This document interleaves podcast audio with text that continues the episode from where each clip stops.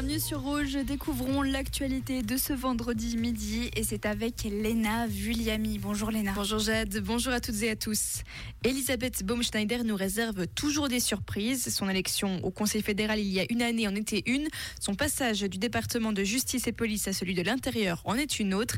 Il y a pourtant une logique à ce choix annoncé hier soir. Les affaires sociales, la culture, c'est davantage son domaine de compétence que l'asile et le droit.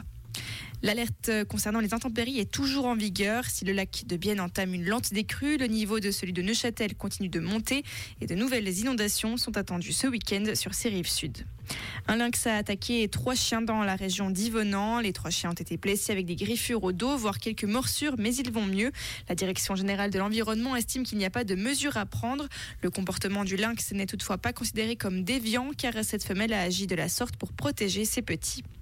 La planète n'a jamais consommé autant de charbon. La demande mondiale a dépassé les 8 milliards de tonnes cette année, un record historique, indique l'Agence internationale de l'énergie. La Chine reste de loin le plus gros joueur sur l'échiquier du charbon, avec plus de la moitié de la consommation mondiale, 54%, à elle toute seule. L'Ukraine n'aura pas de nouvelles aides européennes. Les dirigeants de l'UE ont échoué cette nuit à convaincre la Hongrie de lever son veto à une nouvelle aide de 50 milliards d'euros en faveur de l'Ukraine. Ils étaient pourtant parvenus plutôt à ouvrir des négociations d'adhésion avec Kiev. Et la violence de couple existe également chez les seniors. Or, cette population sollicite peu les ressources d'aide. Une campagne nationale est lancée pour tenter d'y remédier. Les personnes concernées peuvent s'adresser au Centre de compétences nationales vieillesse sans violence. Merci Léna. Le retour de l'actualité sur Rouge, c'est à 17h. Comprendre ce qui se passe en Suisse romande et dans le monde, c'est aussi sur Rouge. Rouge